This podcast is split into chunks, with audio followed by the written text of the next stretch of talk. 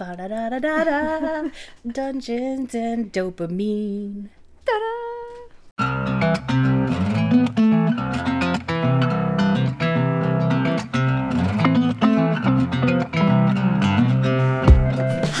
welcome to Dungeons and Dopamine, Dopamine. week 20. 20. I'm Bre, I'm Jess.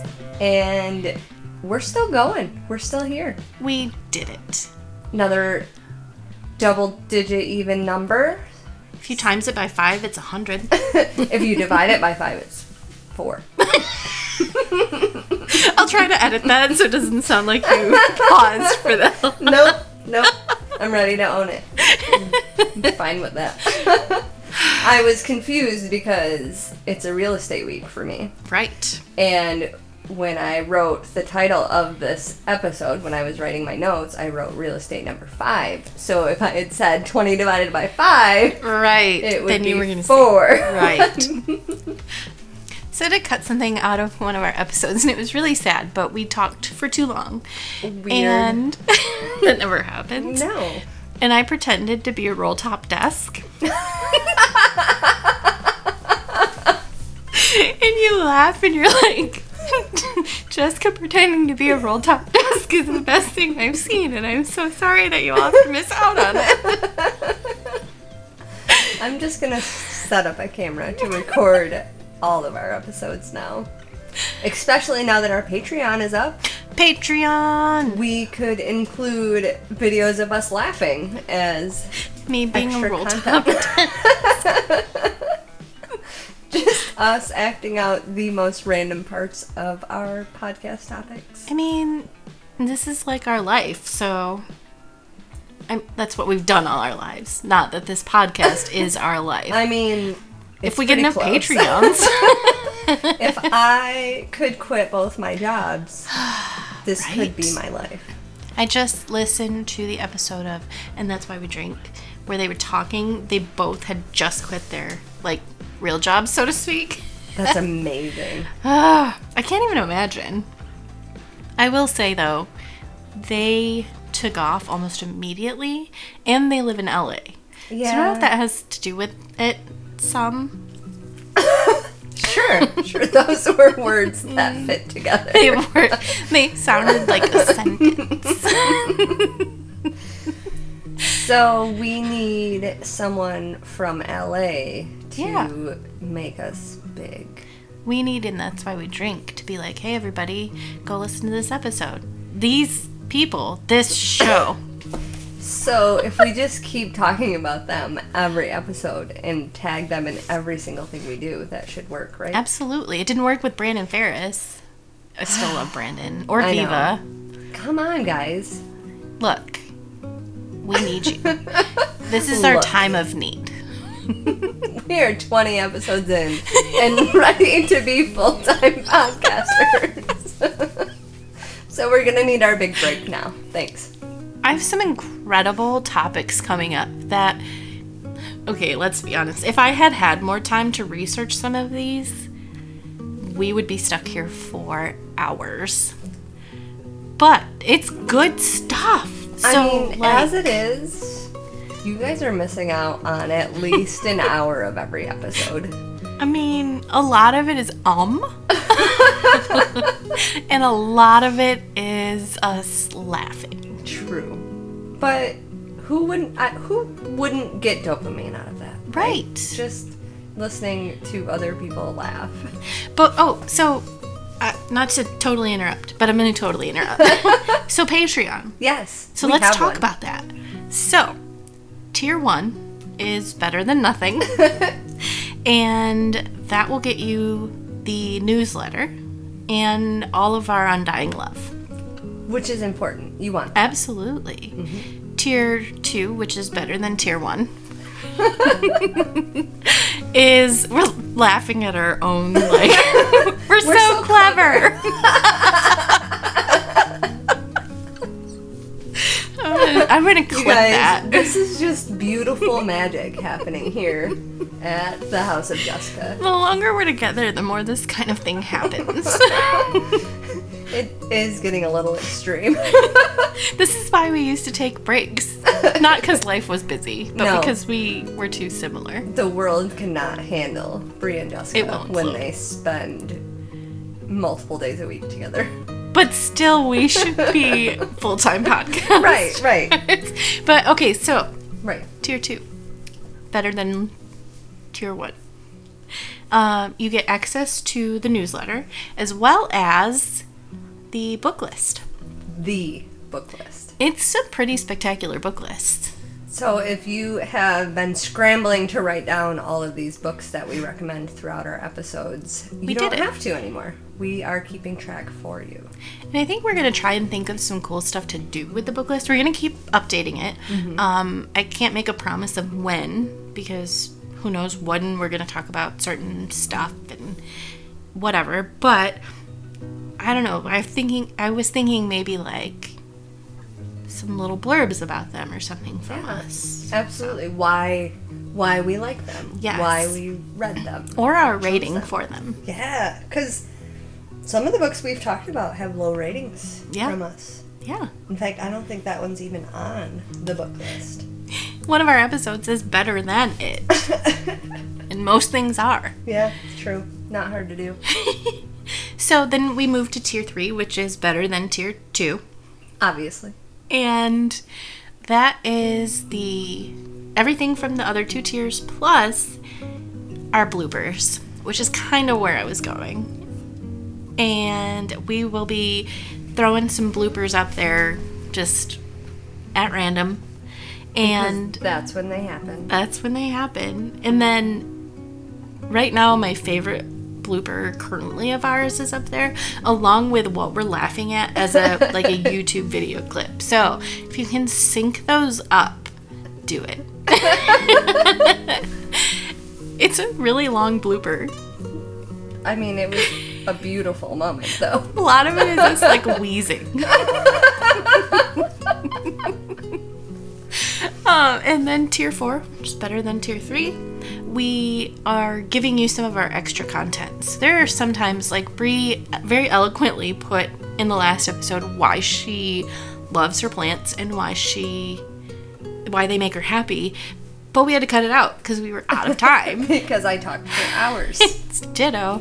So we're gonna throw extra content like that on there, as well as we're gonna make some videos sometimes, or images that we might not post on social media of us like filming, or if we go on cool trips. when we go on cool trips. Obs. Ooh, now we're shortening it. I like it. Absolutely. Abs. Abs.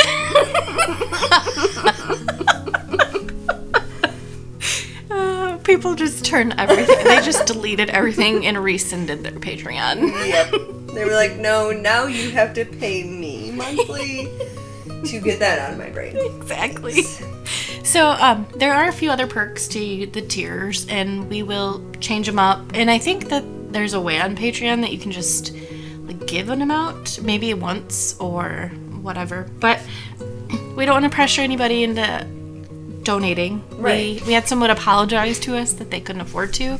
We don't need that. Silly because that's not what we're here for. Not at all. Anything we get is going to go back into the show. We were talking about um, we're going to do a Comic Con. We might have to pay to get in there. We might have to pay for the stuff that we want to give away. We're eventually going to have merchandise to offer. Yay! So stickers and t-shirts and coffee mugs, all those types of things. and we'd love to update our equipment. Yeah, someday when we want to make super high quality episodes, we can do a little better than what we have now. Yeah. But for now, we're happy to be here, to be honest. Exactly. So, um, I went on a long time, but I feel like it's important to share. Yeah. And to it's tell you, do not feel pressured. Right. We enjoy any support, even just. I don't even want to say even just. We enjoy all the support. The, Oh my gosh. The Facebook interaction, the text messages we get talking about the episodes. My favorite thing to hear is the people that tell us they like to listen to us because it feels like they're sitting and hanging out with us. Yes. Which is really what our intention was. Absolutely. Abs. Abs. Abs. Yeah. I can't shorten la. la. La. L. Okay, okay. and again, that's where we lost everybody. So, we appreciate all of you. And Oh, hey, if you feel bad about not doing Patreon and you can't be convinced by us not to, share it. Like, Yeah. go tell a couple people about our show and then tell those people to tell people because the more we do that, the cooler and the bigger, and maybe one of them will Patreon to us and make up for it. right. Not that there's anything to make up for. I, hes- I hesitated using those words, but I couldn't think of anything better. Agreed. So there, we just solved all of this. Yeah. We just need some more We- strangers, guys. Come on. We solve so many things. We really should get awards for how many problems we have solved Abs. in in the last 20 weeks. Yeah. like, we resolved the satanic panic. Mm-hmm. Um, I can't remember everything else we solved. the Titanic, Yeah. We solved that mystery. the Bermuda Triangle, and um, feral plants. Yeah, Landscaping. all your fireflies. issues with. Bigfoot. Yeah. We've solved so much. Anyway, let me solve another problem for you. Week 20 is a multiple of four. so that makes it a real estate week. Woohoo! And this week is my new home buyer or anxious home buyer conversation. I want this to feel more like a friendly conversation than like a dictate of here are the steps you need to take and here is how you're going to do it and this is what needs to happen. Because buying a house is scary. Seriously. It's a big process, it's a big commitment. It's really confusing. There's a lot going on all at one time. You've got a lot of different contacts you're keeping up with, a lot of different things to keep straight, straight in your brain. Yeah, emotions, whether it's because you're scared or excited or sad that you're leaving an old another place. Maybe you've been in an apartment for a long time, or you're leaving your parents, or your roommates or Yeah. you know what if what if you're moving to a new state or coming from a different area I actually, my first home purchase, I had already lived in a home, but I had nothing to do with the purchase of that home. And buying my first house was really scary because my whole life had turned upside down and I was starting from scratch. And even if you're not a first time home buyer, if it's been a while since you bought a house, or the market has changed, or your situation has changed, or if you're just an anxious ADHD person that hates these type of transactions, I don't like it when you call me out like that. types of processes, it can be an awful experience. And I don't want that for anybody. That when I hear of awful realtors or lenders or people that make this process what people think it is, make it harder, make it scarier, make it confusing. I just get so sad because this is really one of those situations where you're dealing with people kind of at their most um gosh, I forgot Most that. vulnerable or Vul- most, most vulnerable. Emotional. Yeah, you know, you. I know things about my friends' finances that they would probably not normally share with their friends. I know things about their living situations that they might not share with everybody. Your lender that you're dealing with is going to be all up in your business, so you you need to make sure you're comfortable with your lender. You just I really want this experience to change for people. It's always going to be a confusing process. It's always going to be frustrating. I just really want to have a better light on how this process should go so that it doesn't seem as scary and maybe people aren't as apprehensive coming into this. So, and I'm also doing it kind of as a defense for some realtors because I know that some people avoid the process because a lot of realtors are awful people and they're salesy and they're pushy and they're not really looking out for the best in their clients. But there are a lot of us out here that are good realtors and are good people and are really doing it because of the joy that buying a house or selling a house or, or this journey can bring people. There are a lot of reasons you might decide that it's time to buy a house. There are a lot of reasons that you might decide that it's not time to buy a house. If you are working on kind of a pros cons list for buying a house, um, I'm going to keep it pretty simple. Like the main things, you know, uh, having equity versus paying rent to somebody else, you know, so somebody else can have equity in a property. If you're paying on a mortgage, you own that property. The money that you're putting into it should be an investment in the future.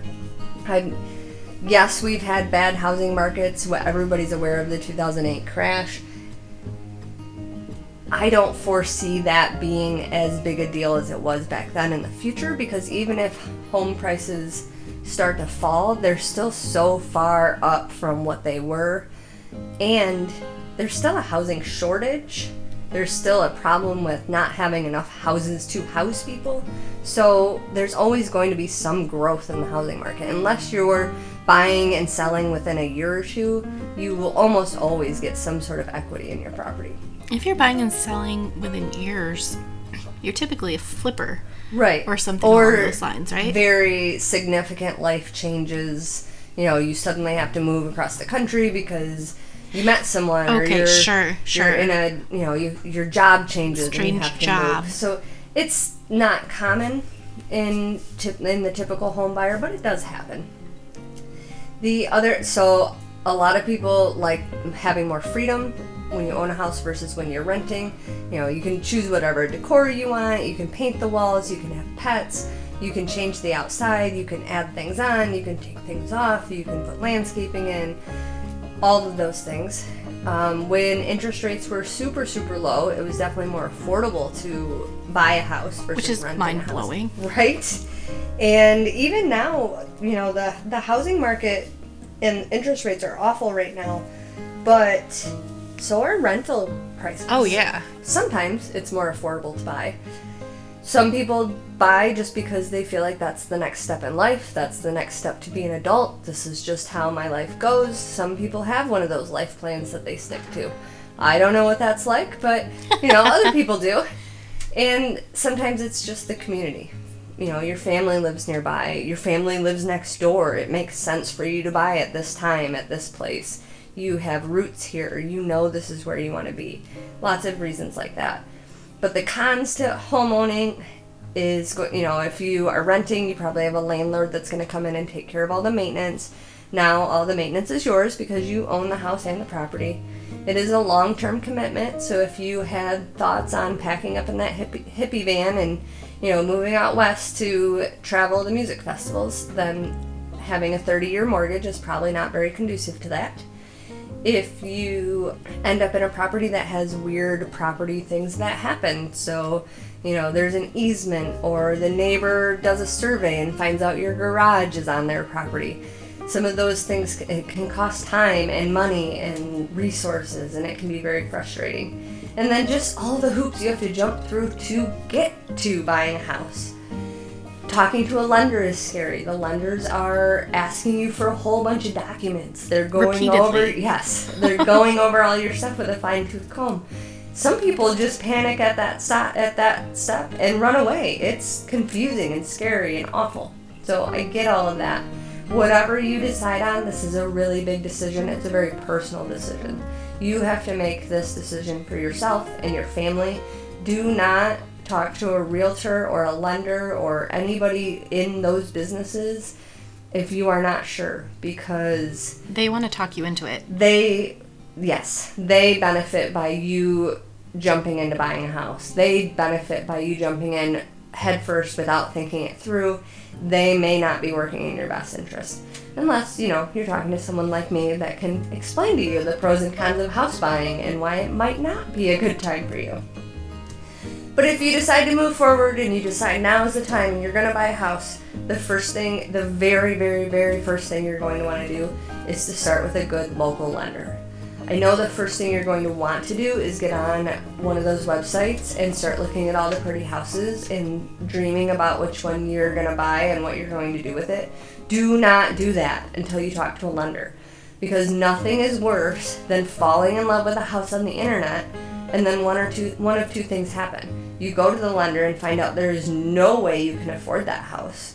Or you go to the lender, you get pre approved, and by the time you get that pre approval letter, the house is already sold. It's already gone. You Yeah. can't have it anymore. I want to stress that I said local lender, and I want to talk just briefly about why I recommend a local lender. I shouldn't go on Rocket Mortgage.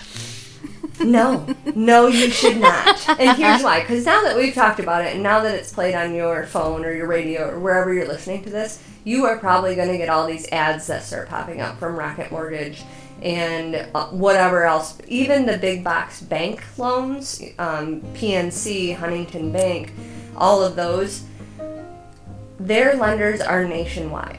They do not under they're not going to understand, they're not going to be familiar when the appraiser comes back and says, "Well, the isolation distances between the well and the septic are only 50 feet."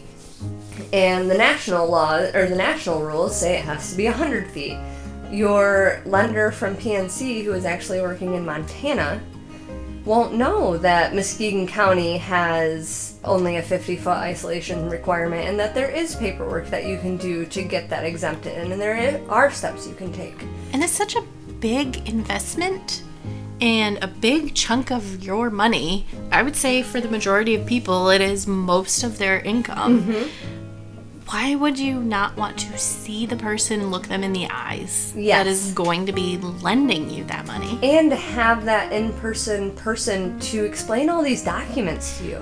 when you get to the point where you're getting actual loan paperwork, you're looking at 30 or 40 documents with all kinds of legalese and crazy stuff on them. And if you're not sitting with somebody who can explain each paper to you or at least be able to like walk you through it, you're signing your life away and you don't even know what you're signing. There could be some real awkward stuff. I've seen as jokes, companies will throw in something absurd Yeah. to see if people catch it, and they don't. They never do. I've had one person in my entire career that read every page of their mortgage documents.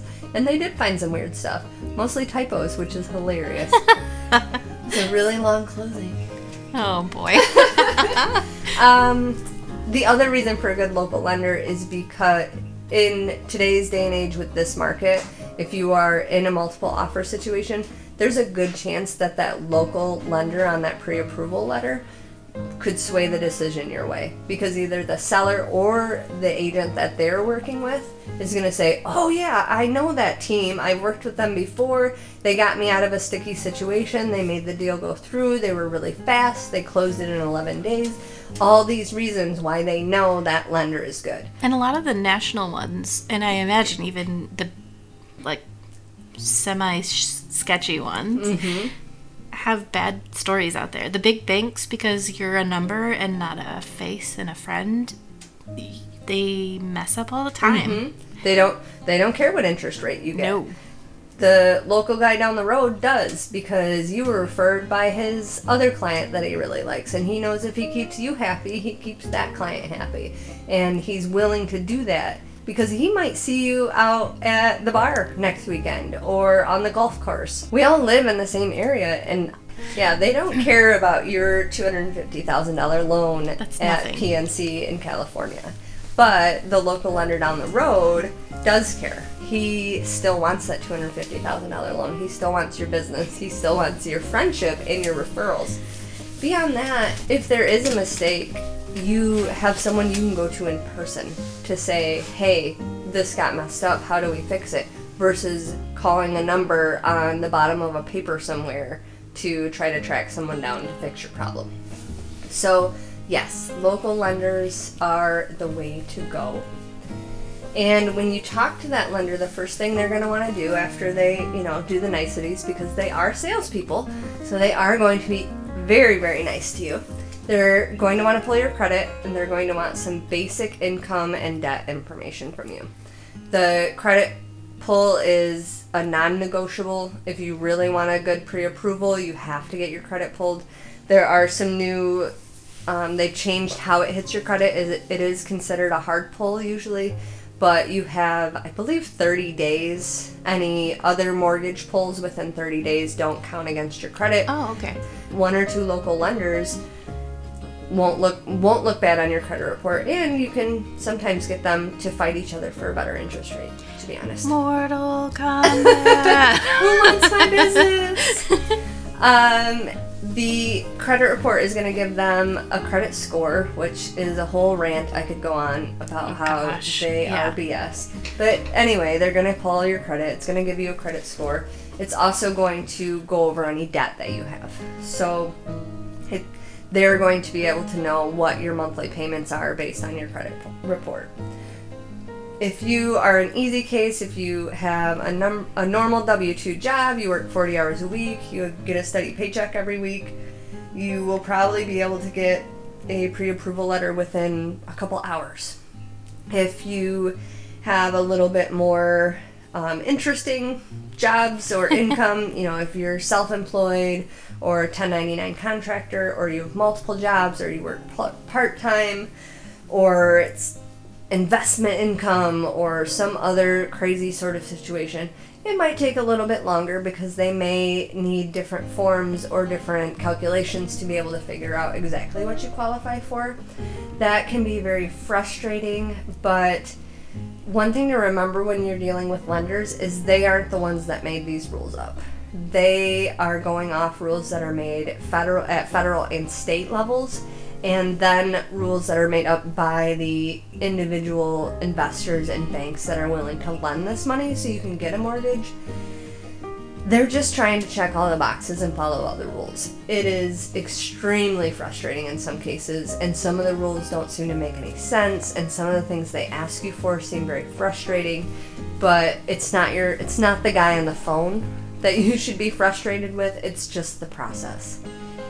And if you have any idea of your credit score before you start, typically for a decent mortgage rate and a decent mortgage, you want your credit score to be at least 620, 640 or higher.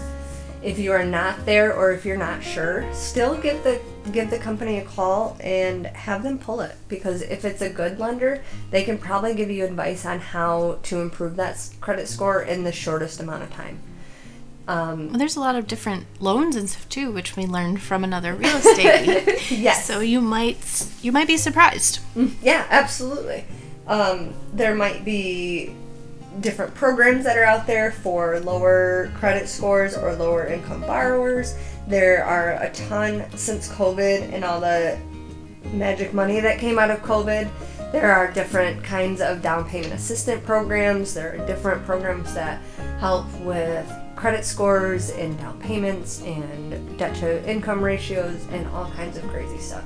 So don't be afraid to just call and see what happens. And don't go by whatever credit score is showing up on your credit karma or your credit card fake FICO score because number one, a mortgage pull is going to be a little different than a regular credit score anyway. But also, I've seen those those apps and programs up to like 40 to 50 points wrong Holy cow. in both directions. So people that think they have a 750 credit score might actually have a 700 or people Or be that 800. Yeah, or people that think they have a 540 are actually at 600. So and again, credits a whole BS thing anyway. It could depend on when you pull your credit or what time of the month it is or what you recently put on a credit card or paid off on a credit card or other things you might run into in that situation. So, you know, if you don't have any credit, you, that's an issue. It's almost worse to have no credit versus bad credit. So they can help you figure out how to get credit and how to get good credit and do it correctly.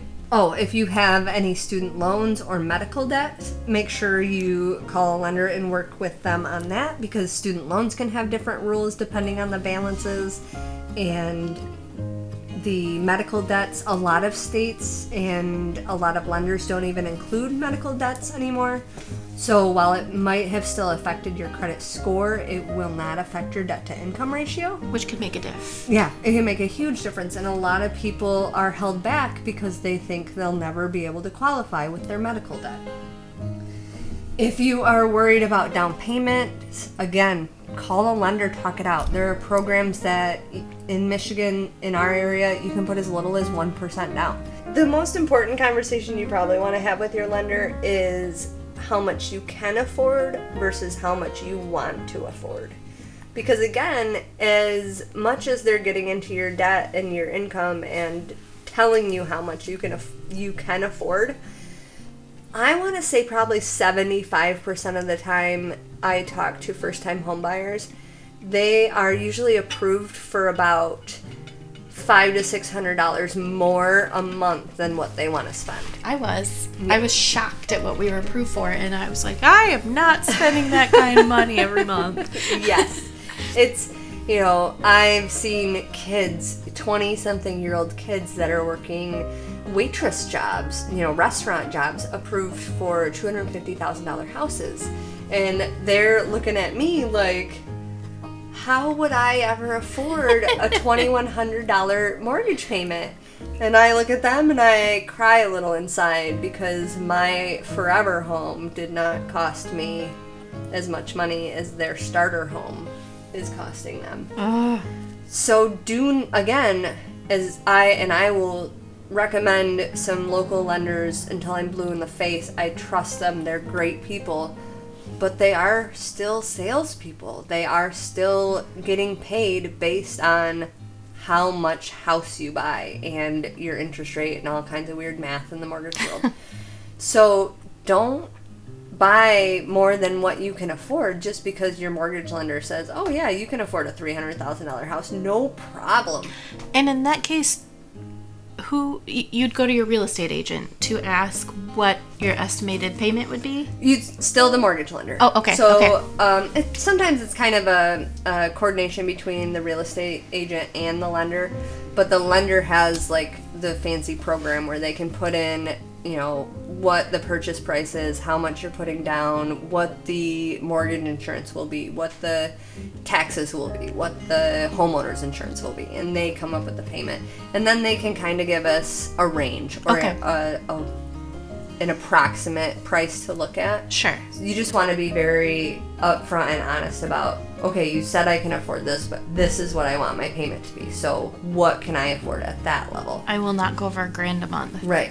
And they'll give you kind of that price range. Then once you have your lender, you want then you want to find your realtor. Whether it's someone that your lender recommends. It's. Bre. It's me. Just call me.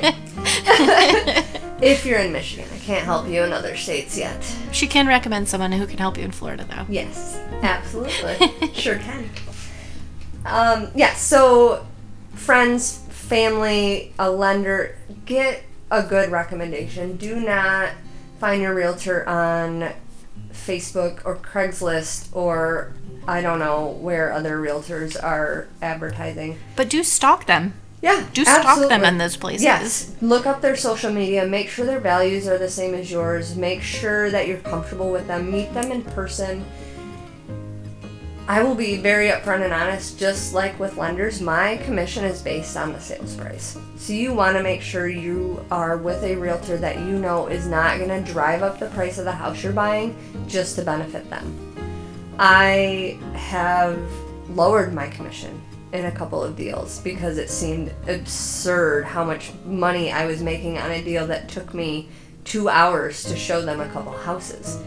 I would never feel comfortable trying to raise a price to get me more money, especially it's not that much money. I make a, Right. a percentage, a small percentage of whatever the purchase price is. It's not going to make much difference to me if you go up from $100,000 to $150,000. It does not change my commission that much, but there People are do it. realtors out there that will still do it, that will still push that.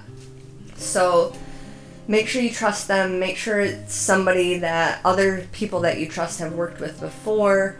You can interview a couple different agents. You don't have to be loyal to that first person you meet and never ever ever Okay, I'm not gonna say never, ever, ever. In most, in 99% of cases, do not call the listing agent on the house that you fell in love with.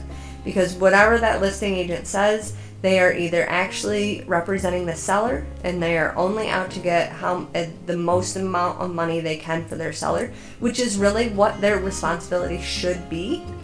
Or they're going to try to work as a dual agent, which is garbage. There's no way to be a unbiased party when you're in a situation where your commission is based on the purchase price. And the buying, I mean, you're getting both in yeah, that case. You're and double dipping. And if you're wor- if you are a buyer that calls listing agent, that listing agent is now getting both sides of the deal. They're getting a higher percentage. They're gonna want you to go up to those higher price points because they're probably loyal to the seller. They're probably old friends or were referred to them somehow, so they already have a personal relationship. And there's no one looking out for your best interest. Right. There is no way that seller or that seller's agent can realistically, honestly look at you and say, "Nope, I want you to get the best deal here." There, it's just not possible. So Right. call someone else, call someone you trust, find someone, and when you're looking at these different agents, maybe look for someone who has strengths where you have weaknesses. Mm. So one of my strengths as a realtor is not decor. I am not great at interior decorating. I am not great at colors. I don't know what matches.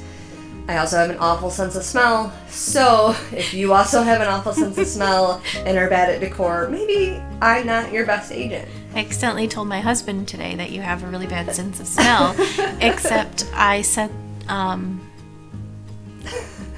I can't remember how I worded it, but it basically sounded like I told him that you smell bad. No, I think that was what I said. I think you said Bre smells really bad.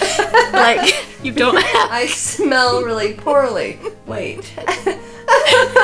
That's not better. I have an awful sense of smell, you guys. I don't know.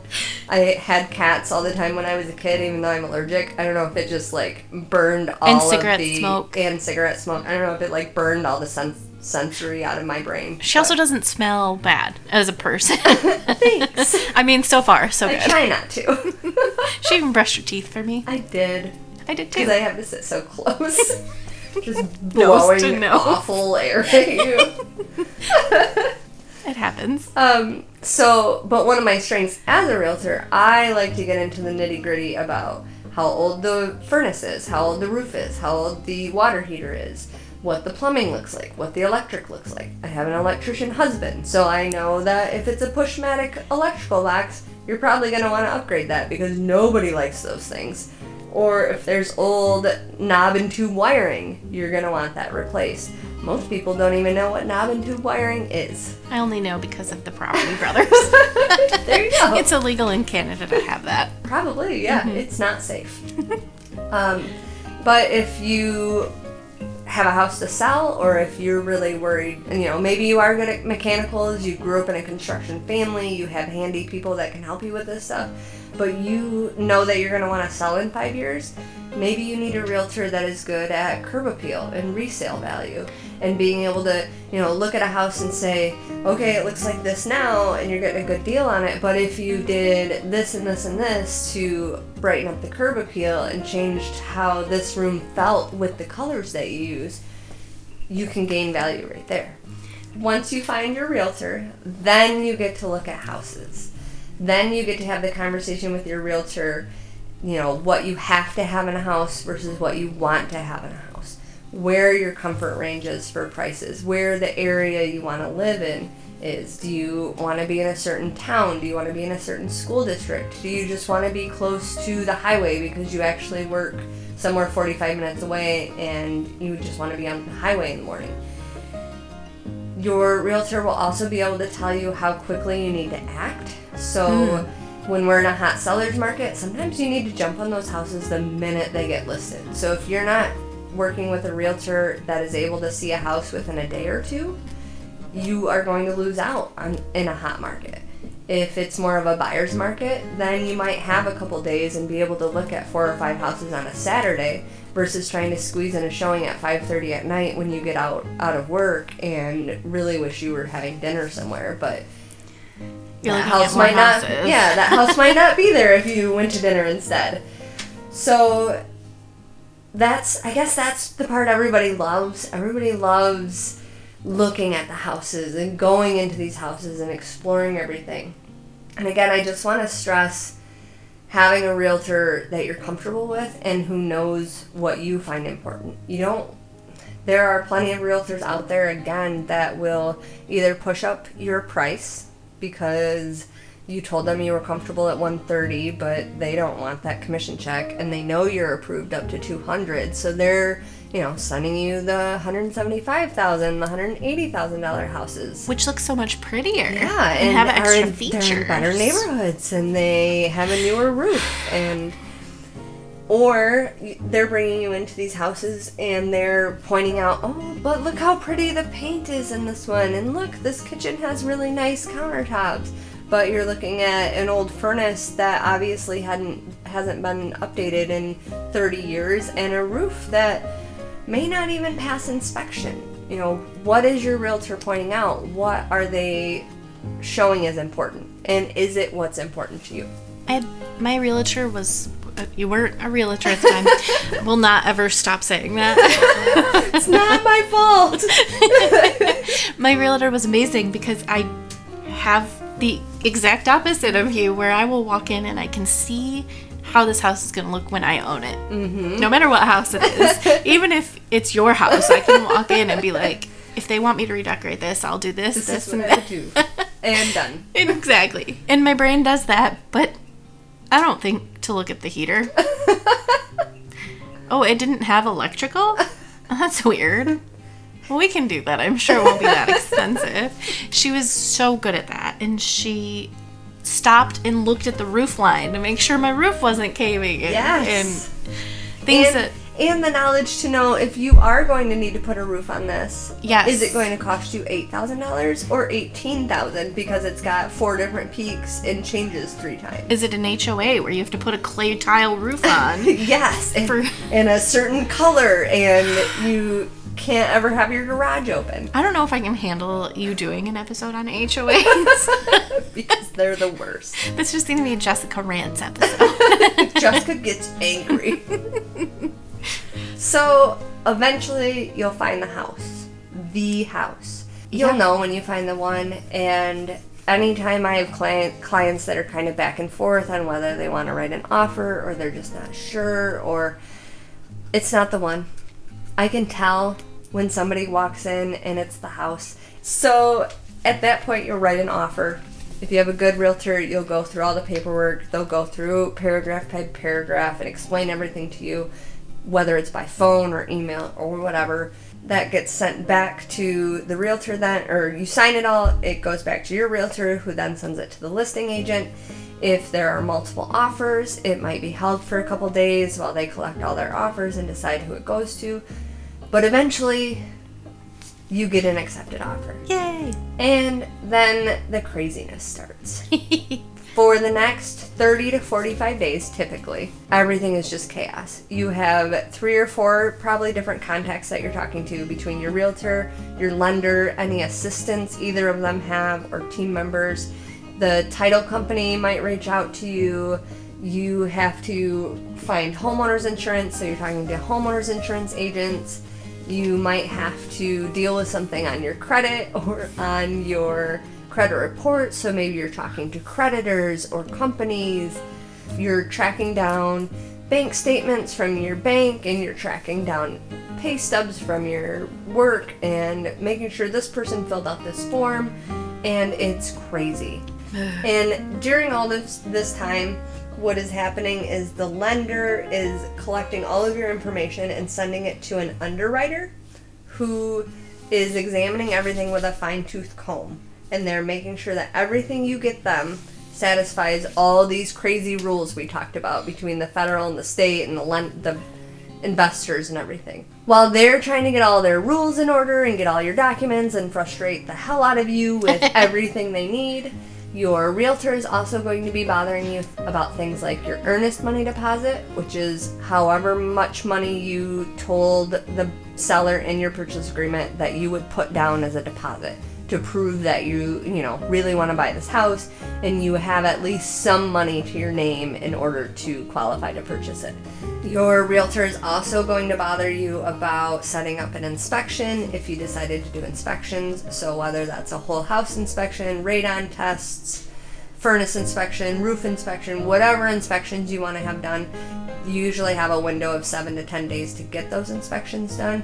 And your realtor is going to be on you to make sure those, or to help you get those scheduled and then make sure that you get the results and determine if you want to negotiate anything because you have to have that done within a certain amount of time. Now, as a realtor, do you have people you can recommend for this? Because most average people aren't gonna have a connection to know where to get the pest inspection or whatnot. So Absolutely. I spend a lot of time building up a network around here, local people. Keep in mind, inspections are not required. They can cost between $300 and $500, which is on top of whatever you were planning to spend on the mortgage. And they are not catch alls. They are trying to give you a report on what they found in the house from the three hour inspection they were able to do. do you pay them cash or like check? It, you Yeah. don't. You don't wrap that into your closing cost. Not anymore. Okay. I've weeded out a couple bad inspectors. I have a I have a list of inspectors I trust. Same with title companies. Um, technically, the buyer can choose what buyer and seller can choose whatever t- title company they want. But very rarely does anybody know a title company or anybody that works at a title company. You're working on inspections. You're working on getting your lender all your documentation. You're working on jumping through all those hoops. While you're doing that, the title company is doing a very comprehensive search. If if in your purchase agreement you said you were getting title insurance and your lender's requiring title insurance and you're getting a warranty deed and not doing something crazy and just like getting a quick claim deed. A warranty deed means the title company is doing a very exhausting, extensive search over every deed or lien or covenant that is on this particular property. They are there to make sure that you are getting a free and clear deed that nobody else can come out of the woodwork in three years and say, I don't know how they bought this house because here's the deed that says I own this house, not whoever sold it. That'd be a nightmare. Has happened and is why title companies do this. Michigan is not a, um, a state that requires lawyers to be involved in real estate transactions. We do let you know that you can always ask a lawyer to look everything over before you close. It's not required, technically recommended. Do with that. what I've never, never. Nope. The seller might also be doing their own inspections. They might have to do a well and septic inspection. They might have to do a pest inspection, water testing. It depends on the contract how it was written. Once you're okay with the inspection, or if you're not okay, you might try to negotiate them to fix something or drop the cost. If you can't agree on it, you might walk away from the contract, get your earnest money deposit back. If you decide to stay, then the lender is going to order an appraisal, and an appraiser is going to come out, and their job is to tr- is to give an opinion on the value of the house to make sure that you're not paying more than what it's worth, or that the lender isn't paying more than what it's worth. In certain types of loans, they might also require repairs if there are safety hazards this is another chance where the deal can fall apart because if the value comes in low, then there has to be negotiations because no lender is going to let you buy a house that's not worth what you're paying for it. So the buyer either has to come up with money on their own to make up that difference or the seller has to drop their price. If that can't be negotiated, the deal might fall apart. All of that to say that this is never a done deal until it is a done deal. There are a variety of places throughout the, the process where the deal can fall apart. If you are under contract, do not assume that you are moving in on a certain day. Do not hire movers. Do not tell your landlord that you'll be out. Do not do anything, set anything in stone until you're literally at the closing table. Hopefully, towards the end of the process or at the end of the process, eventually your lender will give everybody what we call the clear to close. And that means that the underwriter is finally happy with all of the documentation. Everything is set, everything looks good. The lender has decided they will fund the loan. That is usually a trigger point where you get a final, what's called closing disclosure, that goes over what should be close to your final numbers. So, how much cash you need to have on closing day, or how much you need to bring to closing day, how much your monthly payment will be, all of those details. This is when we start to feel like maybe this is actually going to, to finish. We're actually going to cross the finish line on this. This is when the realtor schedules the closing. They start talking to you about, you know, switching the utilities into your name, talking about moving dates. Again, this is not set in stone. Do not set your whole life on this yet. But hopefully, within a few days after that, you can't close any earlier than three days after you sign that closing disclosure. Hopefully, within that week, you will be sitting at the title company, going over a whole nother mound of paperwork and signing your life away to close on this house. And hopefully, at the same time, either with you or at another title company, because the sellers and buyers don't always have to close together, the seller is hopefully also signing that paperwork. And hopefully, you signed up with, or you showed up with a check with the appropriate amount written on it. Uh, at this point, a cashier's check. They're not going to accept it on a personal check. They probably really don't even want cash. They're going to want a cashier's check. You show up with the money you need with your state issued ID. Your sellers show up to closing. Everybody signs all the paperwork. Your title agent gives you a whole bunch of truncated descriptions on a bunch of legalese forms and everybody signs and everything funds and everybody's money transfers and you bought a house. Yay! That is not always the end. Sometimes there's a possession period where the sellers get to stay in the house until you know their next house Yep. closes or they want 14 days to get their stuff out. I've seen it up to like 60 to 90 days. Most loan types will force you have to live in the house within 60 days, so that's usually the cutoff point. Sometimes if the house is empty or if the seller was able to get out early, you get clo- it used to be you always got keys at closing. It was always the big deal. It's not that way anymore. It can feel very anticlimactic, but it's You walk out with like a stack of papers and, And this then- slight sense of dread that you've just made a really big purchase. yep, and you can't even go to that place to celebrate because somebody else is still living it. there. yeah, those are my least favorite. So that's how you buy a house. I love that. So I'm actually going to talk about a building, See, a house. it's totally, totally. This is jiving. absolutely a real estate mm-hmm. episode, mm-hmm. sort of. Have you ever heard of the Cecil Hotel? no, I didn't interrupt you, right? no, I was Okay. done. Okay. okay.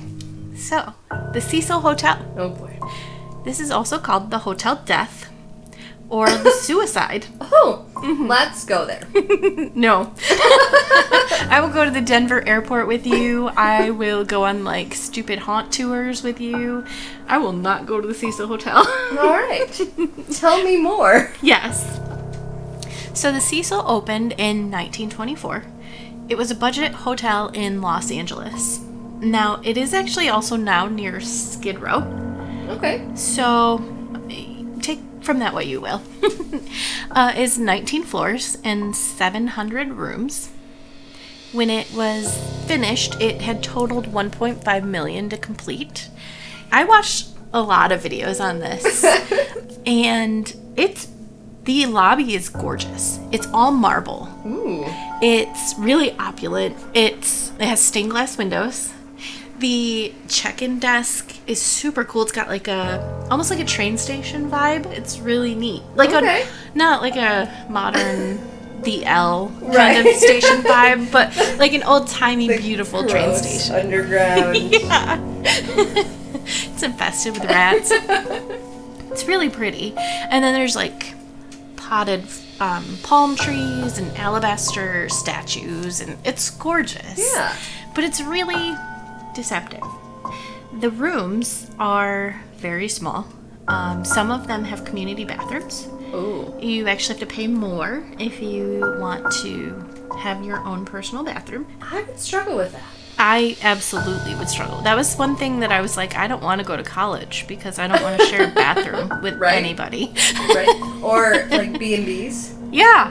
like and Yeah. breakfast. I Or love that hostels. idea. Especially like the Gilmore Girls with the Dragonfly. Yes. and A B and B always seems so like romantic Yeah. and, and cutesy, and you find a small town and. But every time I look at them, they're like, "In the bathroom's down the hall," and I'm like, "No, No, no, it's you not." keep that to yourself. so, I want to just give you a list of funsies Oh boy. about the Cecil Hotel. And this is just a list I'm going to read. You can absolutely find each of these stories online and it will go into detail about them. I'm just going to give you the most vague. The first death was in the 1920s. A man shot himself in the head. In 1931, a man poisoned himself. In 1932, another man shot himself in the head. In 1934, a man slashed his own throat. He left a lot of notes about his suicide and his death. A few years after that, a woman jumped. Well, a woman fell out of a window. No one is clear on if it was an accident or a suicide or murder. Great. And yes, so it's escalating. it's escalating. they weren't sure if that was an accident or a murder or or what. In 1938, oh, it, I don't I don't have it's a man or a woman, but they jumped out of a top floor window. This is 19 stories high. Mm-hmm. In 1938, a man swallowed poison. In 1940, someone used poison. In 1944, this is probably one of the most disturbing.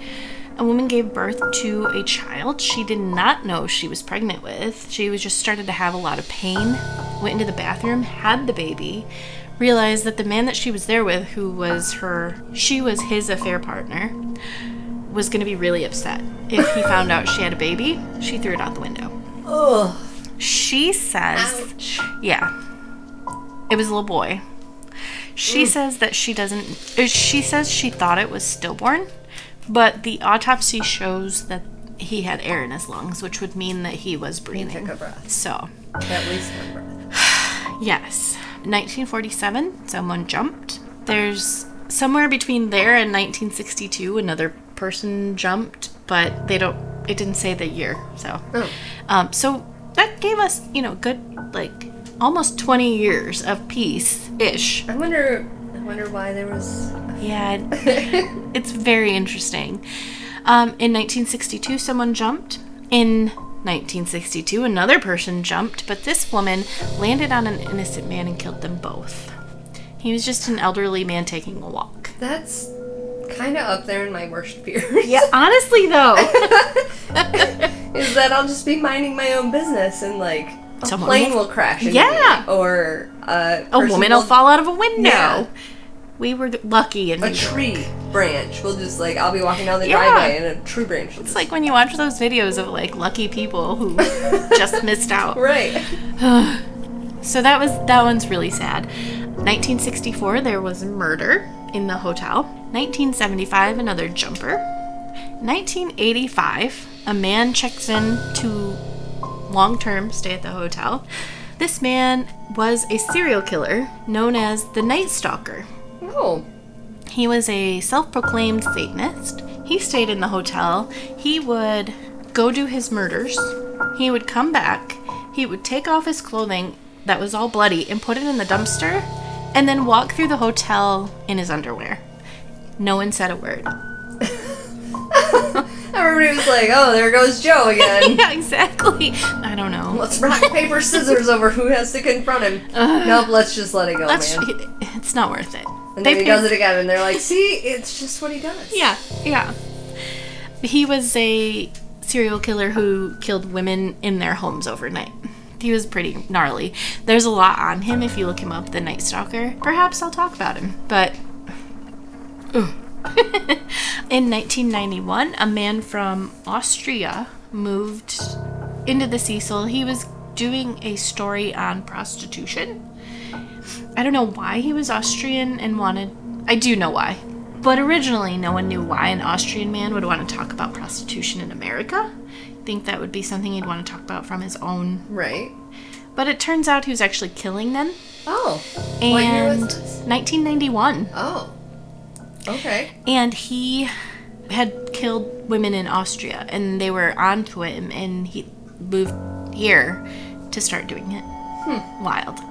1999, another man had jumped or fell or was murdered. No one is quite clear. One thing I'm learning from this is that if you push someone out a window, as long as you're sneaky, you're gonna get away with it because they can't tell if they jumped or not. Interesting. Doesn't work upstairs. My cat tried to go out the second story, that's and right. she survived, which is fine. You have to find the so high this building. is in LA? Because obviously they don't ask questions Look, there. you had me at a rooftop restaurant once in New York, and you did not push me off. We didn't get that close to the edge, okay? it also wasn't a rooftop bar. It was a fifth floor bar. They I'm lied. still bitter about that. They lied. Okay, anyway. So this next one is probably the most well known of all of them. And I say that kind of lightly. It's well known to us because it was during our lifetime. It was a very sensational story.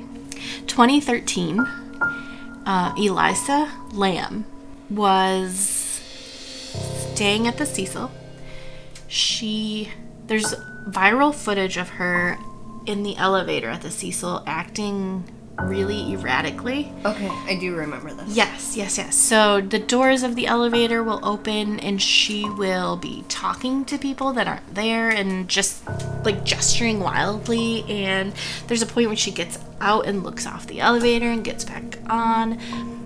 No one else gets on with her and she's just acting really erratic. She wound up being found in the water tank the Cecil. The um, the residents, because there were permanent residents, but there were also hotel visitors, would start complaining about the water. It was brown and it had a really bad smell. Exactly. nope, I get it. Oh, I forgot about that story. Yes, it's really frightening. If if you watch the footage, it's scary. Her, they've kind of narrowed it down. She was, um, I believe, on bipolar medication, and her friends had already complained. She was moved to another room because her friends had complained about her actions, or maybe it was her neighbors or something. And so it's thought that maybe she was off her medicine or misdosed her medicine or something, and somehow ended up in the water tank. Maybe someone put her there after they found her acting erratically and took advantage of her, or it's hard to say, but it's still really scary. And with all the history there, Yes! like, It- how bad, how much is bad luck, and when do you just draw a line where it's, it can't just be bad luck anymore? Yeah. Yep. We'll get there. so, throughout all of this, so this was from the 1920s all the way up to 2013 that I've got these stories. It's like a hundred years of stories. Yes. And they're all similar. I mean, how many times did I say jump down a window? Right. Uh, poisoning. Mm-hmm. What a. s- You don't hear about that a lot Right. anymore. So, the hotel did go through a lot of ups and downs. Um, obviously, during the Great Depression, it was. I think it survived because it had very low rates, but it did sort of become known as a. Not a dive hotel so much, but a low price hotel. Mm-hmm. I've I watched a lot of videos on this hotel. People who stayed there and stuff. They tried to rebrand it at one point and called it the Stay on Main, and people were like, "Yeah, no, we know, we know." I know what this is. But they had rooms anywhere from fifty to seventy dollars. The seventy dollar ones were the ones where you got your own bathroom, And in LA, LA. that's incredible. and it apparently it was pretty close to where they host like LA Fashion Week, like walking distance. So people that are Huge deal. struggling and wanting to make it big in LA or Yes. get into the fashion world are choosing that place because it's reasonable for it's them. reasonable. So, so it would draw in people um, for its reputation for being inexpensive, and unfortunately, it drew in a lot of people who wanted to end their life lives. life.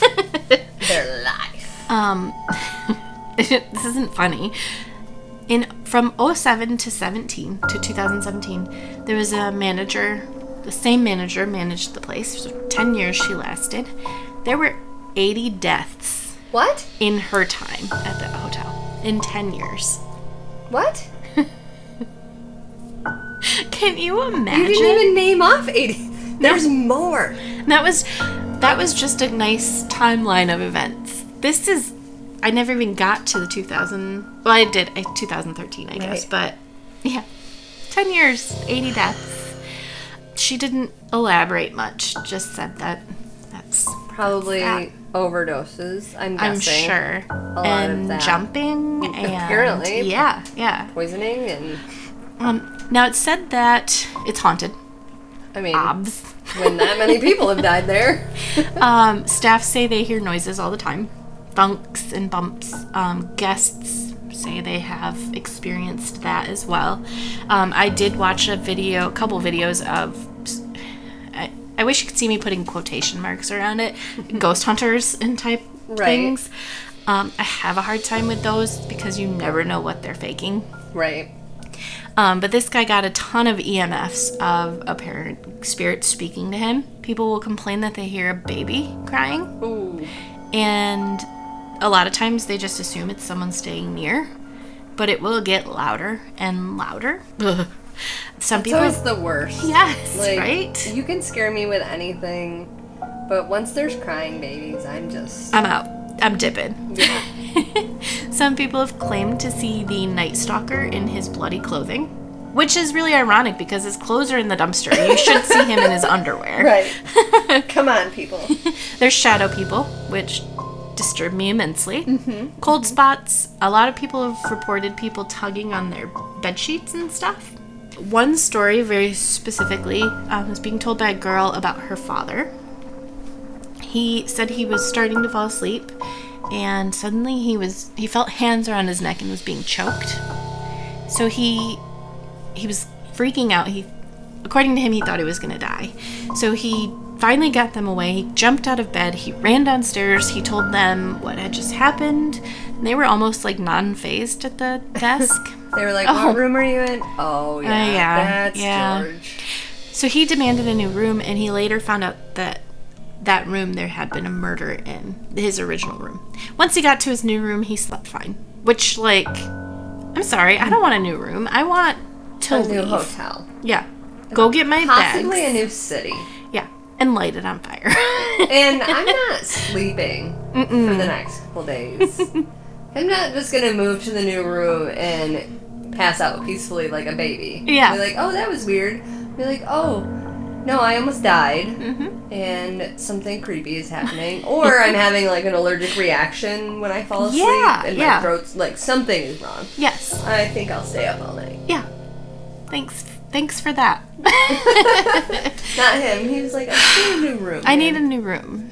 I'll get my bags. And then later he was like, I knew there was something wrong with that room. There was a ghost there. But I slept fine in that other room. Yeah, but the other room was fine. it was a few floors away. I'm sure they couldn't have found me.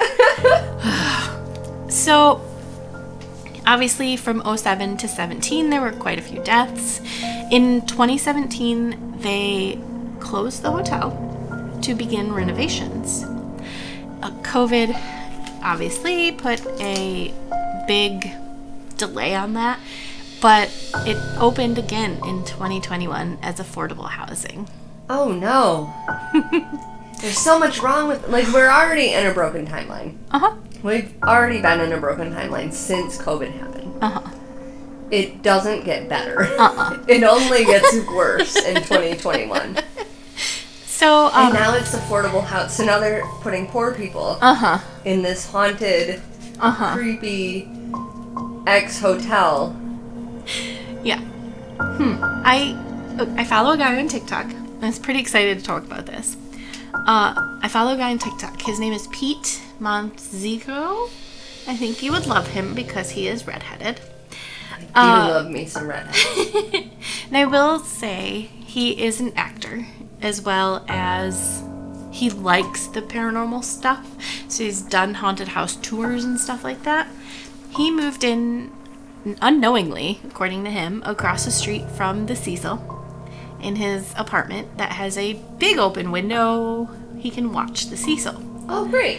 he started he said he felt really he felt like the building gave off bad vibes. like he would walk past it and it would just feel icky. Mm-hmm. so then he learned about the cecil. And between the time that it was closed and when it reopened in 2021 he lived across the street from it and would do tiktok lives and youtube lives and live stream. He would live stream the building. And sometimes you'd see him on there talking. And I will say, I do not understand how he could have fabricated the video. I watched a several minute long video of strange occurrences happening in the Cecil. People appearing in windows, curtains moving, lights that technically no one's in there. They shouldn't Right. be. He personally tried to get into the.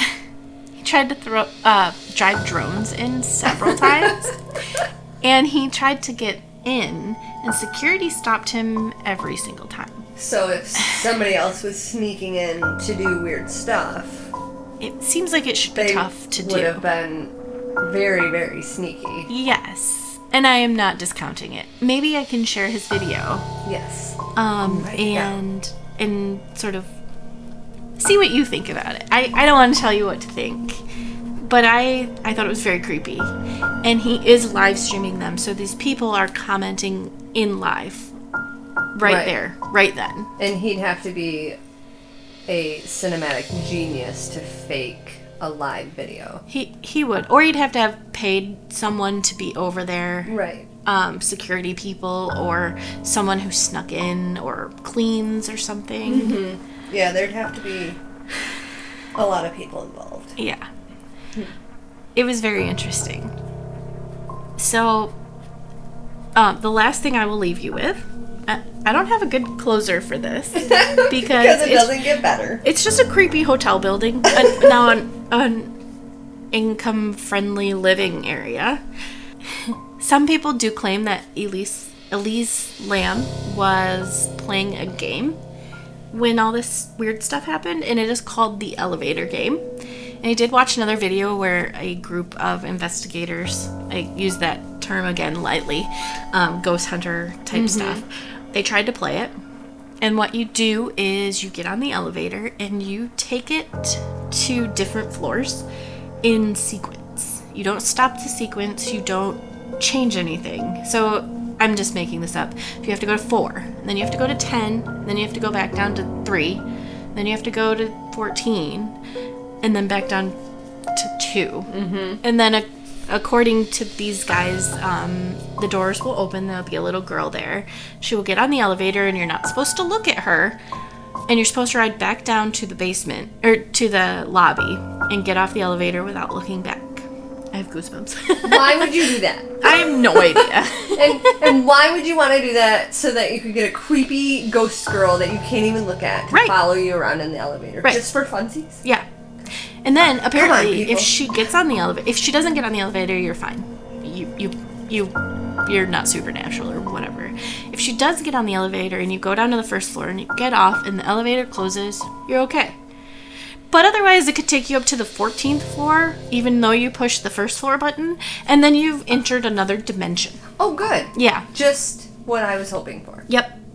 And then you end up drowned in the water tank. yeah. Yep. That's So great. great. Yeah, fabulous. Um, and so I'm never staying at the Cecil. Um, I don't know why they haven't put bars on all of the windows. Right? I stayed in Detroit in June for Yeah. a, for a conference, and I was in the the Renaissance Detroit Renaissance Marriott whatever. which does not have a hundred years of murders and right. deaths. And you cannot open any windows. You couldn't open ours in New York. Yeah. We were only on the what the fourth floor in New York. Yeah, and, you, could couldn't not open our windows. windows. So, why haven't they figured this out? Well, now they probably can't. Now it would be illegal because now they're using it as affordable housing. And Right. You have to have You have to be able to get out. means of exit. Yeah. Um, Pete did eventually get in. He got to see it. it was, that was another fun video. He heard some noises and stuff, but nothing otherwise crazy. And yeah, the Cecil's terrifying. Mm-hmm. I don't understand why they keep putting people in it. Um, Pete lived there while it was open. I don't know if he's still there. He the one of the more recent videos he was gonna move. I don't know if that's happened yet. He said that there was an incident at least once a week. Uh, one of the incidents he did live stream on TikTok, or at least did a TikTok video of it. And there were they shut down the road. There were like 40 cops and fire department folk, firefighters. Fire department folk. I don't mince words Those, here. those folks over at the fire department. good was good fire poke. Calm down. Crash. So, I don't know what. I mean, in general, there's not a single part of me that wants to go to LA Right. because I'm just not that type of person. Right. Like, I hope our podcast never requires us to do a red carpet event anywhere. Right. Be- Unless it's in New York. Yeah, I do like New We know we Or can go Paris. Yeah, yeah. But everything about LA and Hollywood just seems gross to me. But even if I did want to go to LA, I'm very concerned now that they're just letting these things happen. and at the end of it all, they're like, this place is scary. What should we do with it? Put poor people in it? Who might really have sad lives and hard lives Yeah. and mental conditions. Let's make it way worse for them. Let's put them as high as we can so that they can jump on other Yeah. people. Maybe they'll kill multiple people when they jump out the window with their babies. I did. Oh, I guess I should throw this out there. I did see a couple videos from people who currently live there and do not believe in any of the hauntings. Okay. I did see some of the rooms and they're still tiny. Mhm. I wonder when they renovated, or I hope they all have their own bathrooms I hope now. so too. Otherwise, like dorm living. Right. Mm-mm. So, the Cecil Hotel. Huh. Don't buy it. Or go there. No. In fact, we should just wipe LA out. But if you do and you have a good story, yeah, please tell let us. us know. If you're going to be in LA and want to take a stop by the Cecil Hotel and uh, let us know how it went, that would be great. I'm wrapping up my like buildings video with this. Mm-hmm. I talked about the Winchester Mystery House, and I guess the Denver Airport doesn't count, but it counts. It counts. It's a building. Oh yeah. So um, You know, Casper the friendly ghost, the friendliest ghost. you'll eat on toast. Yes. I hope that makes it through editing because it has to. Yeah. so, So, here's another two-hour-long episode another one. that you will have to Cut down. down to not two hours. This has been Dungeons and Dopamine podcast. And people can listen to us anywhere they stream podcasts and on YouTube. You can find us on Facebook, TikTok, Twitter, Insta, and Reddit. And you can reach out to us on any of those social medias or at dungeonsdopamine at yahoo.com. Oh, and we are now on Patreon. Yeah, that's you can important. find us on uh, www.patreon.com backslash dungeons dopamine. Skip the and in that circumstance. Yes. Or you will find word. the British folk. And Dungeons and Dopamine is edited and published by Argyle Pigeon Productions. Yay, thank you. We love you. Bye. Bye.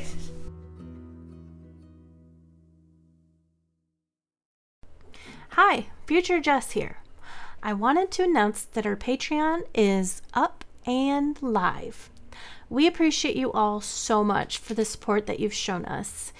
If you choose to also support us through Patreon, we can guarantee that everything we receive will go back toward the show.